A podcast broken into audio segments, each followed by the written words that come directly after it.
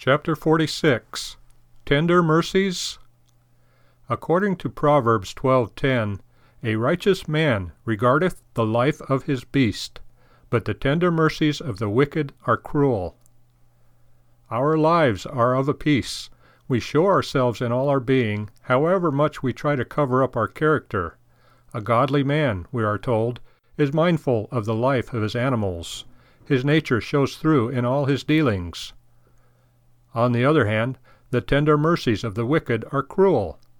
Even when he tries to be good and noble, the causes he espouses and the acts he commits reveal his essential cruel or evil nature. I believe this is an important text for farmers, cattlemen, and loggers.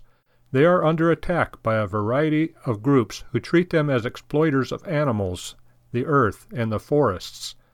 I am constantly appalled by the abusiveness of those groups and their unwillingness to listen to an opposing view, or to treat those whom they oppose with decency or respect.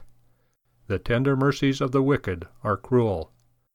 Our future as a country is being endangered by these people with their tender mercies. They believe that, apart from themselves, no one cares about the earth or our future. They attack the very people who make life possible. I am reminded of the contemptuous university girl who, when a reporter asked her how food could be produced given her premises, remarked haughtily, Food is.